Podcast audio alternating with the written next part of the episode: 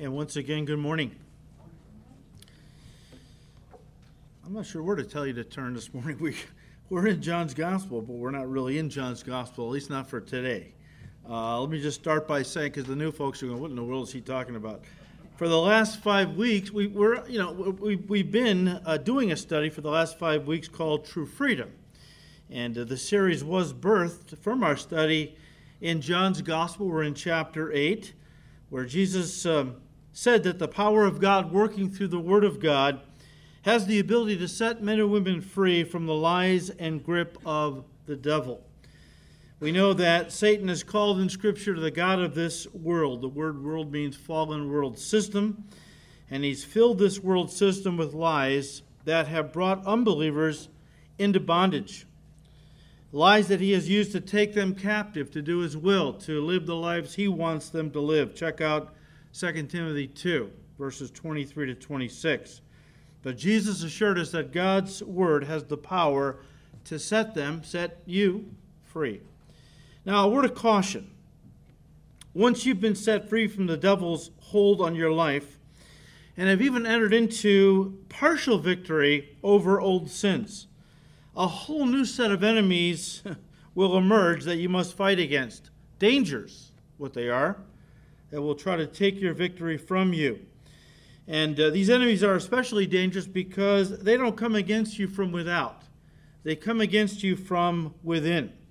The first one I am calling the danger of complacency, hyphen, stopping short. The danger of complacency, stopping short. Why don't you turn to Joshua chapter 12?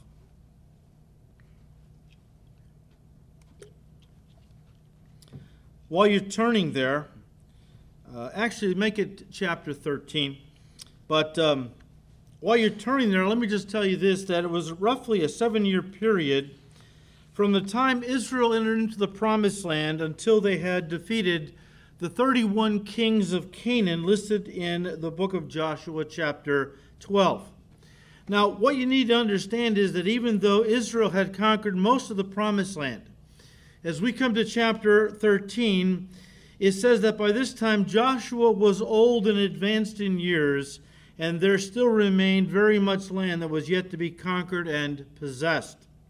So God told Joshua, because he was now too old to lead the, to lead the armies of Israel into battle against the remaining Canaanite strongholds, that he was to divide the land by lot, giving each tribe their own inheritance, their own portion of land to conquer and possess. This meant that uh, each individual tribe would now be responsible to drive out the remaining pockets of enemy occupation and complete the mission. Joshua uh, had started, thus, each tribe taking full possession of the land God had promised to give to them. If they continued to be faithful to the Lord, obeying all that He had commanded them to do, then He promised to be faithful to them, giving each tribe victory little by little until they possessed all the land all the land God promised would be theirs. The problem was that by this time many of God's people were tired of war. They, didn't want to fight anymore.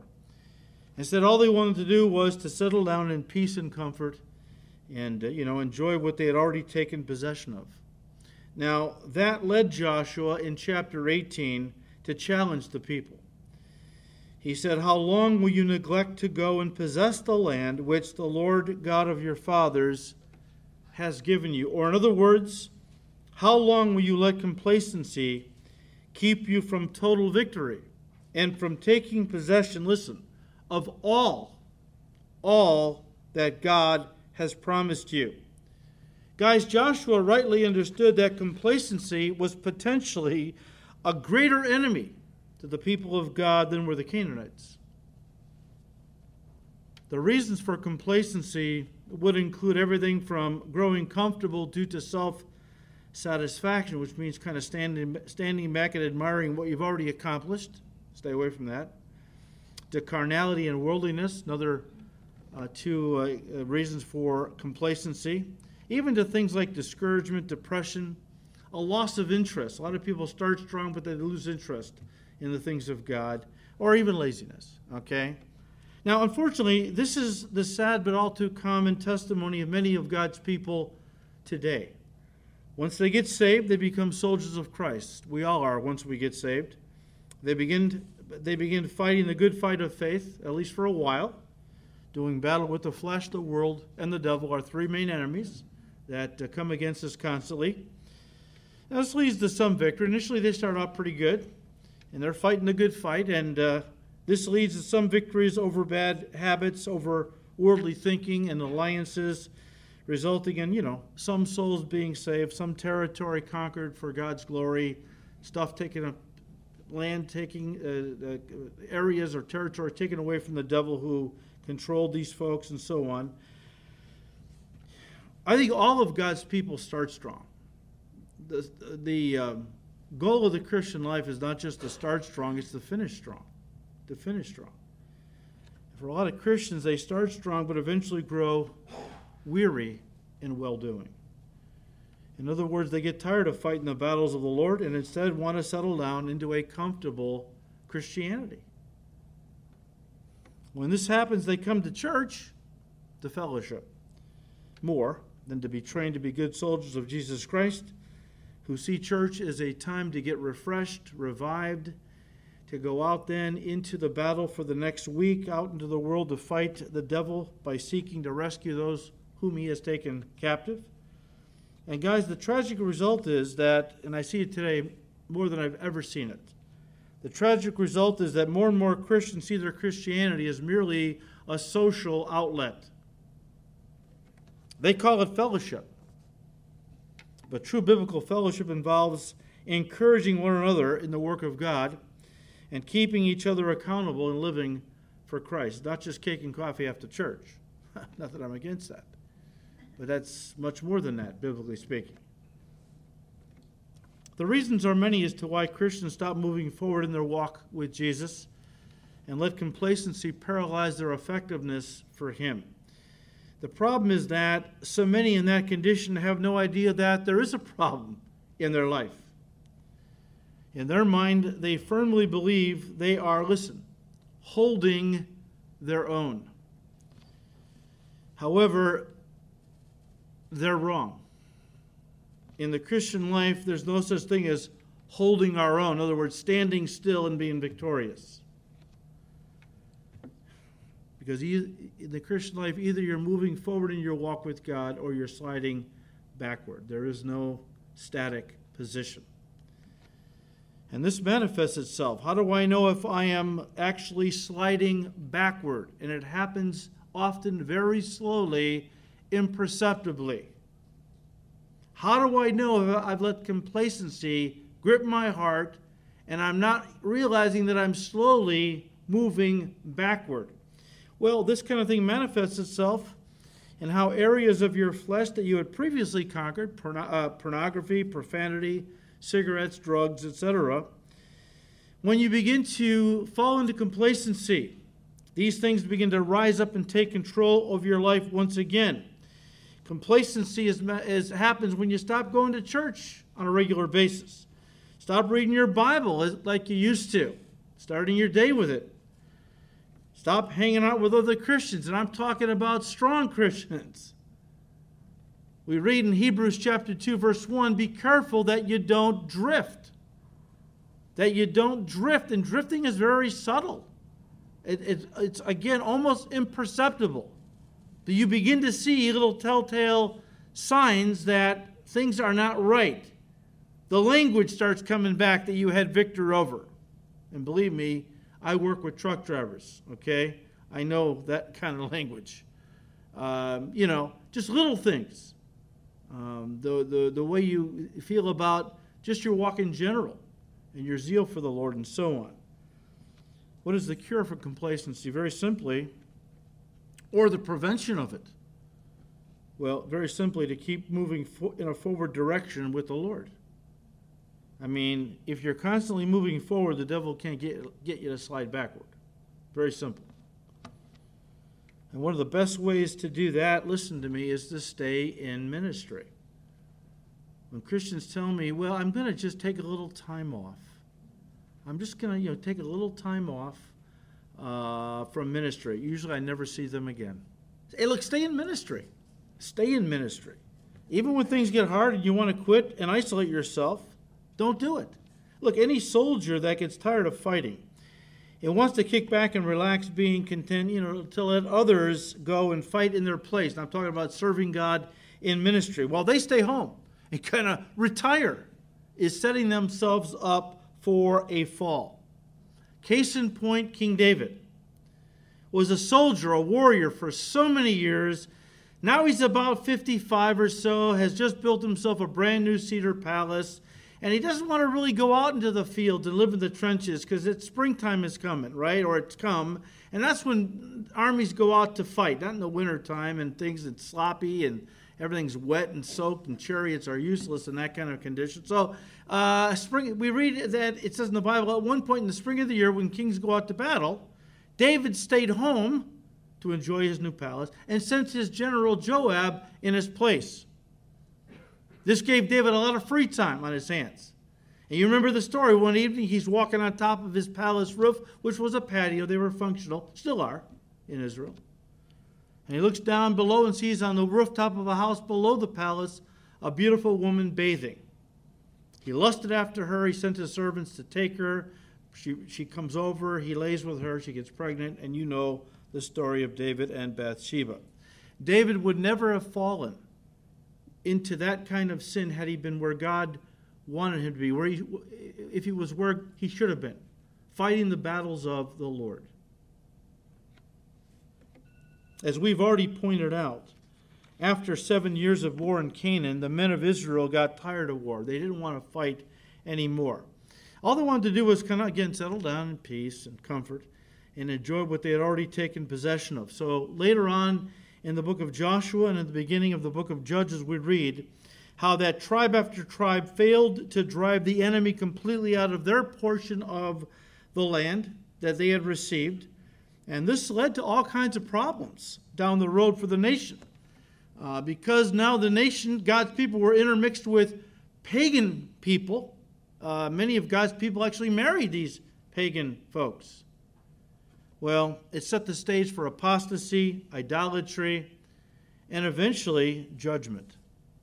Look, guys, if you stop moving forward for the Lord, where you stop, you know, reading your Bible as you once did. Stop spending time with the Lord in prayer. Stop serving Him in ministry. You, you won't necessarily see the effects right away, but you will eventually see the, the effects in time. A classic mistake a lot of people make um, is they often look at their situation and go, well, you know, I'm not suffering any negative consequences. In fact, I'm still being blessed by God. So apparently, He doesn't care if I'm not in ministry anymore. Or he doesn't care that I'm not, you know, as zealous about the things of God as I used to be. Look at, I'm being blessed still.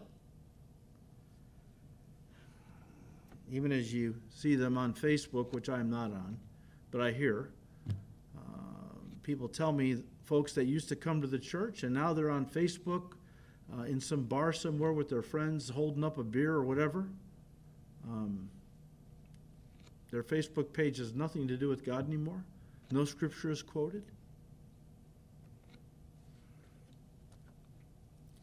One of the reasons they're misinterpreting their circumstance and thinking that, well, God's still blessing me. I must be okay. I must be right with Him still.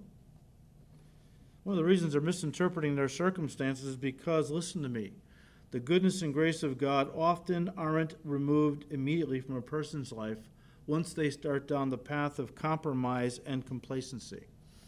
Years ago, I heard a pastor say that this used to trouble him.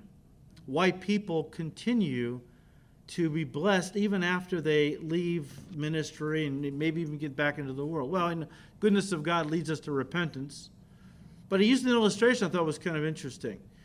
He learned that if a locomotive is going 70 miles an hour and the power is completely cut, it will take two miles before that thing comes to a stop. I think a lot of Christians are coasting. I think the power has been turned off, but they're coasting because they're not walking with God like they used to. Now, because they're coasting, they're moving forward, they think things are good. But they're not good. So be careful of the danger of complacency, stopping short of all God has for you. Number two, beware of the danger of commixing, hyphen, friendship with the world. Webster's dictionary defines commixing as, and I'm quoting, the act of blending or mixing together. When the children of Israel failed to drive out the enemy completely from Canaan, as I just said, the result was that the promised land was left compromised with pagan beliefs and practices. Listen to what God had warned them about before he even let them into the promised land. Uh, he warned them in Numbers 33, verse 55, that if you do not drive out the inhabitants of the land from before you, completely is the idea, then it shall be that those whom you let remain shall be irritants in your eyes and thorns in your sides, and they shall harass you in the land where you dwell. This mixture of God's people with the world, in this case, pagans, led to compromise of their walk, a dilution in their commitment to God, and ultimately to their downfall and defeat. Read the history of Israel going forward after they entered the promised land of, after a few uh, years. Guys, the only way, excuse me, let me just say this God wants us to have, to live holy lives. The word holy means to be set apart, separated from. When God says He wants us to live holy lives, He means lives that are separated from the world. We, we are in the world, but we don't have to be of the world. Like someone has said years ago, it's okay for a ship to be in the sea, but watch out when the sea gets into the ship.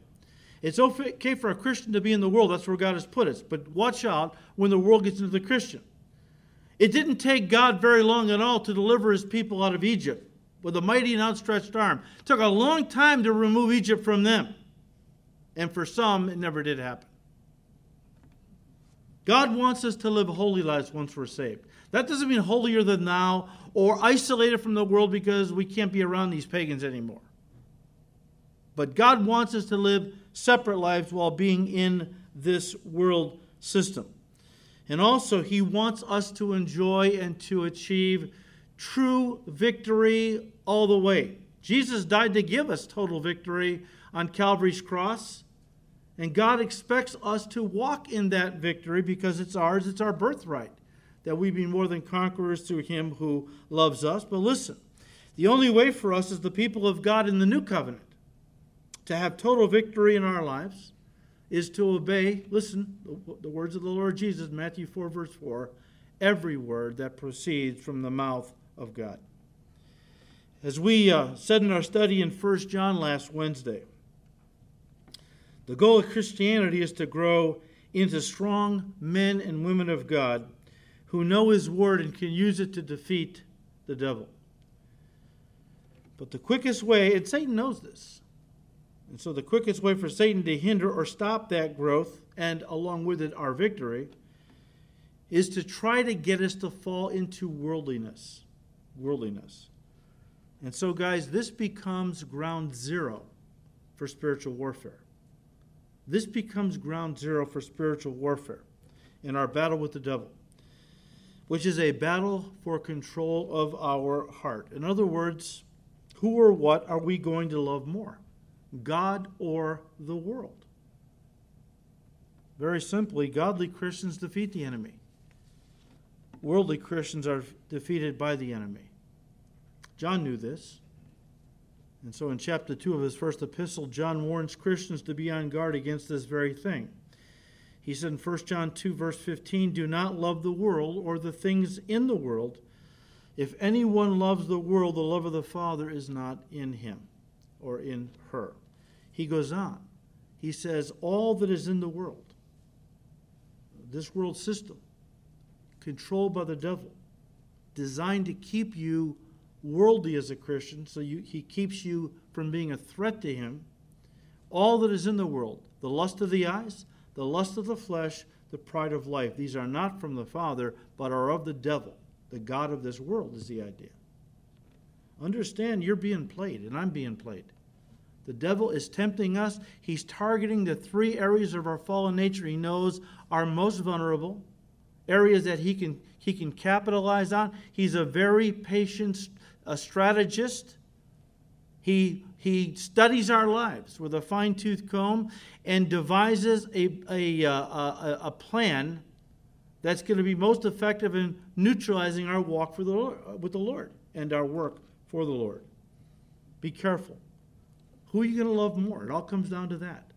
Are you going to love God more or are you going to love the world more? Jesus said, the greatest, the most, the supreme commandment of all the commandments, 613 commandments in the Old Testament, the most important, the, the supreme commandment of all of them, he said, was to love the Lord your God with all your heart, with all your soul, with all your mind, with all your strength. The first is to love God with all your heart. When we studied Joshua 14 several years ago, as we studied the book of Joshua, we saw how Caleb was one of the only men, I think Joshua was definitely another, to drive out the enemy out of his inheritance completely and wound up living, Caleb did, in the city of Hebron. You know what Caleb's name means? It means wholehearted. You know what Hebron means? Communion. And only those who are wholehearted for God wind up living in communion with God. Uh, that's the lesson I believe the Holy Spirit is talking to us about, teaching us. Several hundred years later, David gave his son Solomon some godly advice on the day he was coronated as king of Israel. I'll have you turn to it since you might want to just mark it. I'm sorry, First Chronicles. You don't know that? First Chronicles 28, verse 9. I'm looking at it, and you're just wondering, well, why isn't he telling us? First Chronicles 28, verse 9. Good advice from a godly man. David wasn't a perfect man, but a, he was a godly man. He loved the Lord with all his heart. And so now he's passing the mantle to his son Solomon, young guy. I don't know how old Solomon was, 16, 17 maybe. Young guy. And here's what David told the old statesman, telling the new king As for you, my son Solomon, know the God of your father, the idea is intimately, deeply, and serve him, listen, with a loyal heart and with a willing mind. For the Lord searches all hearts and understands all the intent of the thoughts. If you seek him, he will be found by you. But if you forsake him, he will cast you off forever. Good advice. Solomon took it, at least initially. He started out pretty well in his relationship with God as a young king. But if you read the, the story of Solomon's life, after a while it seemed that something was missing in his life. At least he thought there was. His heart seemed unsatisfied and incomplete. David had admonished him to serve the Lord with, with a loyal heart but the Holy Spirit tells us later on in 1 Kings 11, verse 4, that Solomon's heart was not loyal to the Lord his God. The word loyal is a Hebrew word that carries with it the idea of completeness or wholeheartedness. In other words, Solomon's heart was not completely given over to God. He had what we would call a divided heart. In fact, the Hebrew literally means at peace with. Solomon's heart was not at peace with God. Now, don't get me wrong. I'm not saying he didn't know God. I believe Solomon was genuinely saved. But his heart was still restless, like a lot of believers. His relationship with God didn't really satisfy him fully as it did his father David. David loved God so much. You know, my I, one thing I desire that I have asked of the Lord that I might dwell in the house of the Lord forever. All that David wanted was to dwell in God's house in his presence. Solomon, no, that was not really, he loved God, but he was not fully given over to God as his father David. And hence, because his heart was only partially given to God, he only received from God partial fulfillment, partial joy, and so on. Because of it, he slowly began to turn away from the Lord, looking to fill the void. That's the problem. If you don't let God fill the void in your heart completely, the world will rush in to fill what's left and eventually push out God.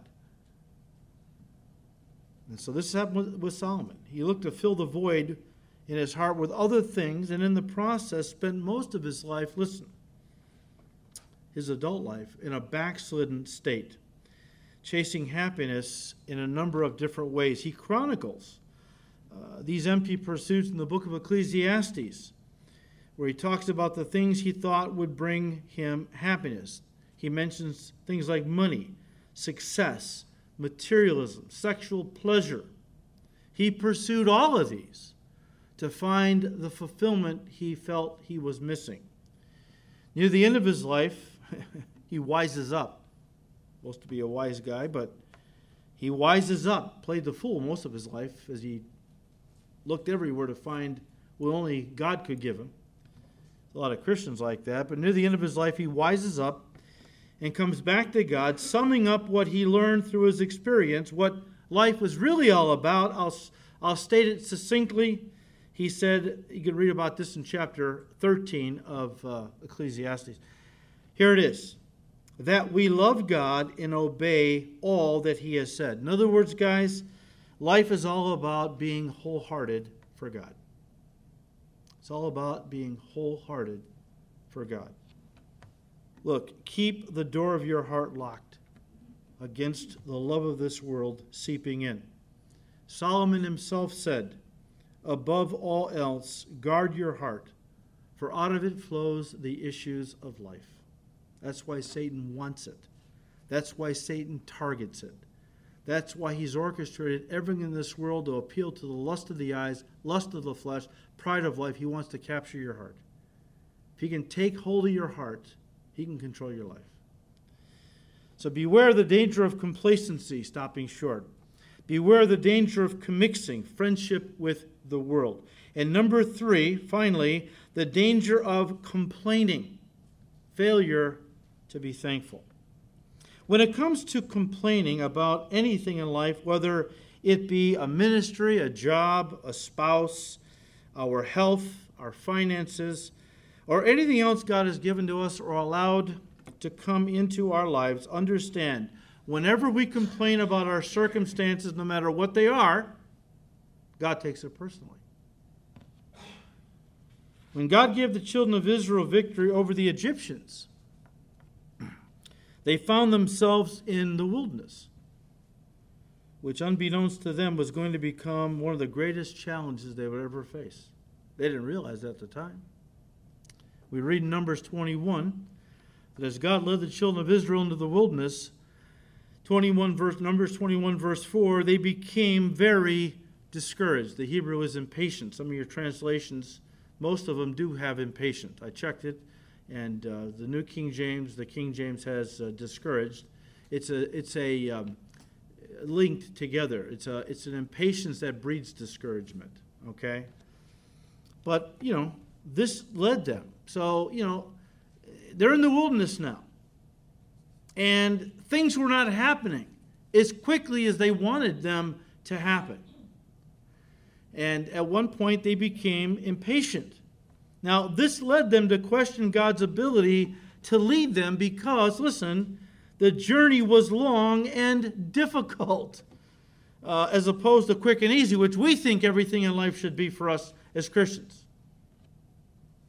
Their questioning of God's guidance ultimately led to them complaining about God's goodness. Watch out for that one two punch. In Numbers 21, verse 5, we read, and they began to speak against God and Moses. Why have you brought us out of Egypt to die here in the wilderness? They complained. There is nothing to eat here and nothing to drink, and we hate this horrible manna. Guys, this complaining brought God's judgment upon them. Numbers 21, verse 6. So the Lord sent poisonous snakes among the people, and many were bitten and died. Again, Paul said in Romans 15, verse 4, these things that were written in the Old Testament were written for our learning. As Christians, when we question God's ability to lead our lives, because we find ourselves going through difficult circumstances which, listen, have us discouraged or have uh, and have caused us to become impatient because things are not happening as quickly or as fast as we would like. When that happens, if you allow yourself, not every Christian falls into this. Many do. Depends where you are with your walk in your walk with God, how mature you are. But when Christians become impatient, because things are not happening as quickly as they would like. I've been praying for my spouse to get saved for two years now, and what's going on, God? Or I've been praying for my business to take off for I don't know how long. How come you're not responding, Lord? Or there's other things you could throw in there, of course. But when you let yourself become impatient, discouraged, that inevitably, inevitably leads to murmuring and complaining, which takes the form of questioning the goodness of God. You know, if He was really a good God and loving God, would I be in this situation? Oh, that's a big one the enemy uses. You know, I hear talk about God being such a God of love. Well, if He really loved me, if He was really a God of love, why am I going through this? I'm supposed to be His child. Look how He treats His kids. You know, I deserve better than this. Why are others being blessed and not me? The murmuring and complaining, right? But, guys, whenever you complain about your circumstances as a Christian, God takes it personally because He is the one who has led you into that situation in the first place. And again, I'm assuming, of course, that you're not in that place because of sin. That's why Paul the Apostle admonished us in 1 Thessalonians 5 verse 18, in everything give thanks, for, listen, this is the will of God for you in Christ Jesus. It's the will of God for us to give thanks in all things, all circumstances, because as Paul said in Romans 8:28, all things work together for good to those who love God and are the called according to his purpose. So to put those two scriptures together, in, in all things give thanks because all things are working together for good. That's what God has told us in His Word. So when I complain over my circumstances, I am basically saying, God, you're a liar. You told me everything was working together for good. This is not good. I can't trust you. Well, that's ridiculous. Just because you can't see the good doesn't mean that God doesn't have good in mind and eventually will show you what he was working towards. And it's not always the easiest path he's going to lead you in, it's the, the right path that you grow. Look, ingratitude leads to complaining, and complaining leads to, listen, the death of our walk with God. I'll read to you Numbers 14, verse 29, which talk about, talks about literal death of those that complained against God. Uh, the, the poisonous snakes came into the camp and bit them. It says, The carcasses of you, God's recounting this, the carcasses of you who have complained against me shall fall in this wilderness.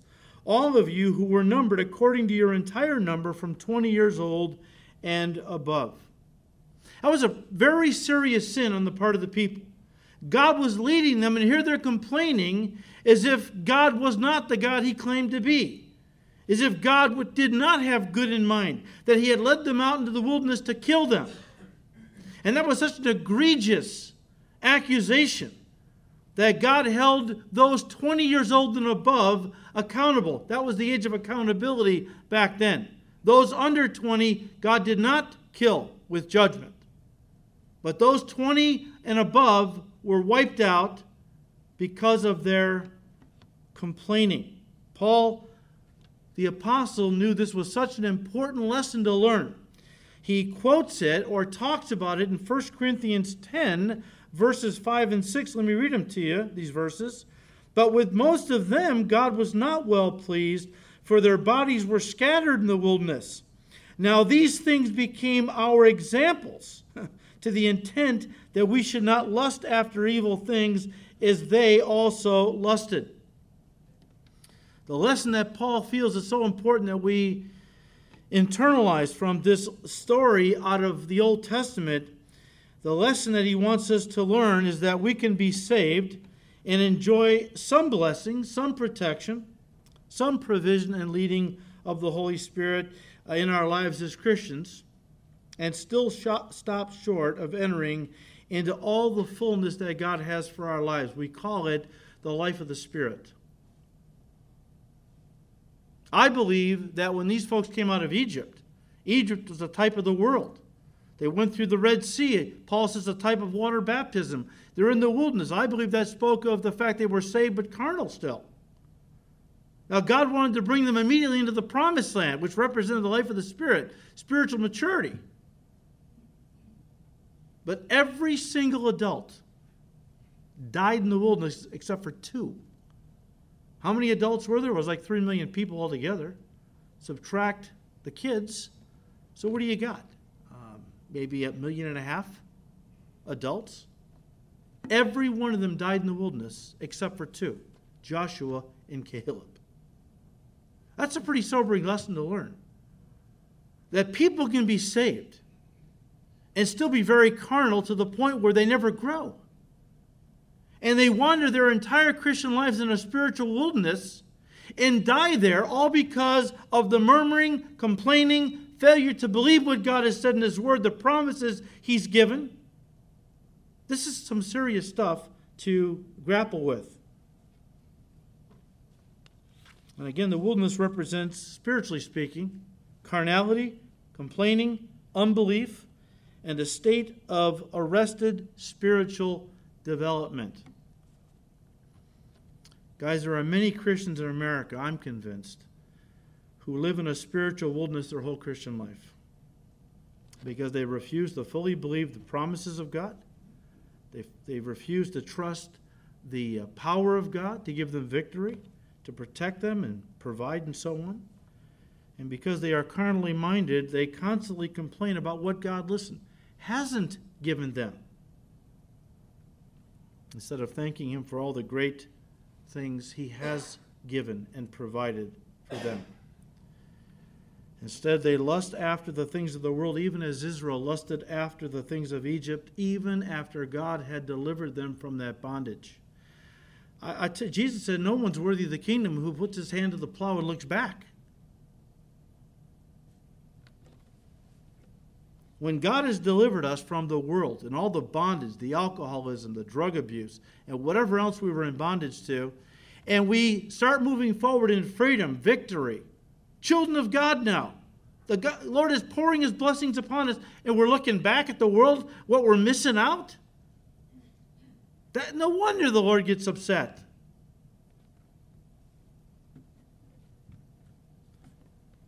Look, an attitude of ingratitude and selfishness seems to be the inevitable consequence of those who take the blessings of God for granted and begin to feel they are entitled to happiness in the form of all kinds of material blessings. Now, actually, Paul the apostle in 2 Timothy chapter 3 verse 2 warned us that this attitude would permeate into the church and would characterize the last days. I'll just read to you 2 Timothy 3, verse 2. For men will be lovers of themselves, lovers of money, boasters, proud, blasphemers, disobedient to parents, unthankful. And I think that Paul had in mind churchgoers more than anybody else. Look, the inevitable outflow of an unthankful heart will be complaining just as the inevitable outflow of a heart that has been touched and filled with God will be thanksgiving and praise. Let me close by just saying this. A heart of unthankfulness leads to all kinds of social and even psychological problems. The famous stress researcher Hans Selye claims that two attitudes, more than any others, influence the quality of everyday life. He said, and I quote, on these two emotions depend our peace of mind, our feelings of security or insecurity, of fulfillment or frustration. In short, the extent to which we can make a success of life. The most destructive emotion is revenge.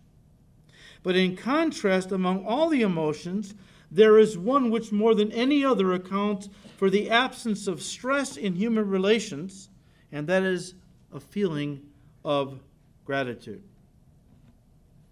Professional counselor Dale Robbins writes, he said, and I quote, I used to think people complained because they had a lot of problems, but I have come to realize they have problems because they complain.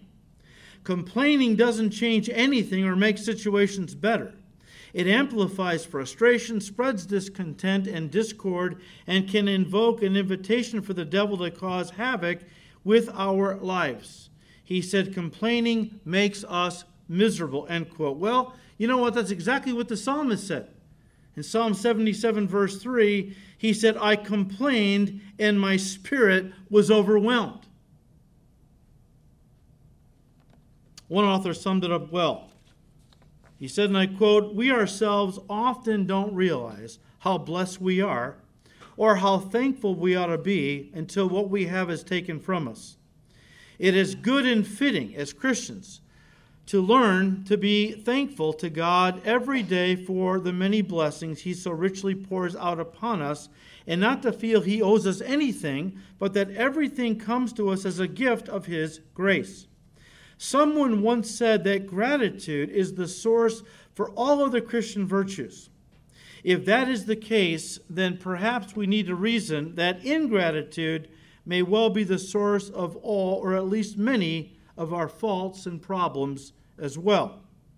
When we begin to take for granted what God has done for us, we become calloused and filled with pride, and then God can no longer use us or bless us. When that happens, it becomes impossible for people to see the good in life and be grateful for the smallest of God's blessings.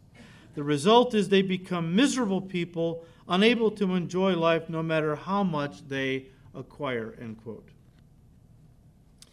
Guys, as we read earlier, many of God's people complained in the wilderness and wound up dying there, never going all the way into the promised land, that place of spiritual maturity, fruitfulness, and blessing. Again, these things were written for our learning, that we not make the same mistakes that they made and stop short of entering into the fullness of what God has for us because of our complaining our murmuring, our unbelief. At one point, Paul says Israel failed to enter into the promised land because of unbelief. Pure and simple. Without faith, it's impossible to please God. When you read His Word, you must believe that what God said is true, nothing is hard for Him, and what He has promised, He will perform. And so, guys, we have been uh, talking today about being on guard against the dangers that can rob you of your victory in Christ and keep you from going forward, or even worse, cause you to slide backward. Again, they are the danger of complacency, stopping short, the, the danger of commixing, friendship with the world, and the danger of complaining, failure to be thankful. And that concludes our series on the topic of true freedom we have covered over the last six weeks many principles from God's Word for having victory, for walking in that victory, and now for holding on to that victory because once the, you get victory over the devil, he wants it back. He wants to dominate again. So be careful. Be careful. Bottom line, just keep drawing close to Jesus. Stay in the Word. Believe what God has told you, and you will walk in the Spirit every day of your Christian life. Amen. Father, we thank you for your word. We thank you for the truth you have set forth in your word for us to feed upon, apply, and walk in. Father, we thank you. We ask that you would give grace for, to us, Lord, to apply everything we've learned over the last six weeks, that we might walk in freedom. We might know true victory by being the slaves of Christ. And that, Lord, you would uh, give us grace to be, to be lights in this dark world for your glory. Father, we ask that you would continue to bless our studies in John's Gospel. We ask all this in Jesus' precious name. Amen.